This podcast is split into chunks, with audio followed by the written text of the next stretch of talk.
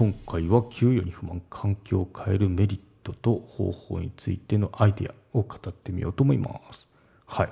給与に不満環境を変えるメリット。そしてその方法ですね。うん。まあ、ボーナスシーズンということでなんか大企業によってはあのこのコロナ禍でも業種によってはボーナスアップとかが言われてましたね。ニュースを見ると、うん、あそうなんだって思ったところなんですけど、うん、でそこであのー、まあ私も経験があるんですけど若い時20代前半からですねボーナスって世の中騒いだってもう結構大企業ってまあそこそこ平均だとああそんなもらえるんだって感じだったんですけど中小だともうなんか大企業ってマジかみたいなくらいの額しかもらえないんですね。まあもらえるだけでもすごいと思うんですけど、うん、なんで結構悶々とかふつふつとした記憶があるので、まあ、その時にあの思ったこととその後思ってやったらこうなったよっていうのをシェアしてみようと思いますね。うん、そう。まあ環境、まあ、ちょっとこうお給料に不満がある時は、まあ、一番手っ取り早いのが環境を変えるのがあの一番いいですね、まあ、はまればですけど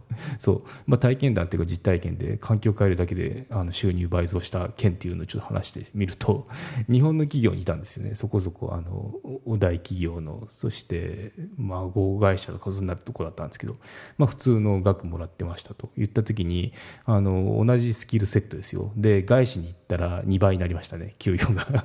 そう。まあ英語喋ったんであの英語を使わない場所だったんで日本のところっていうのは。なんでそこっていうのが買われて、まあ、日本日本語じゃない。英語喋れるだけであの給与って平均の給与ですね。300から400まあ400言い過ぎかな。250から350くらいあのアップするって言われてますね。確かにそうだなと思います。うん。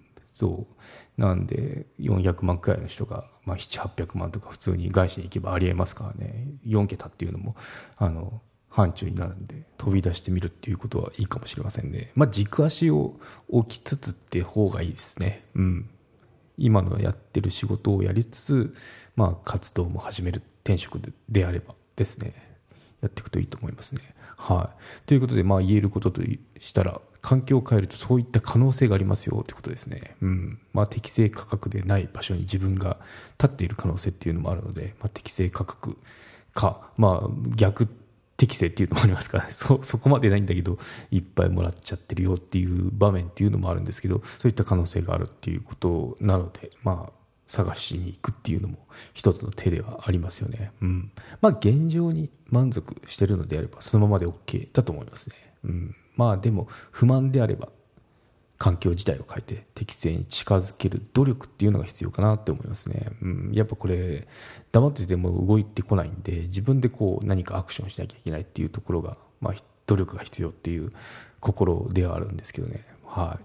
じゃあ自分の棚卸しってことでどんなことがヒントになるかなっていうのをシェアすると、うんまあ、その努力のポイントですね。うん、点から線へそして面へですね。はい。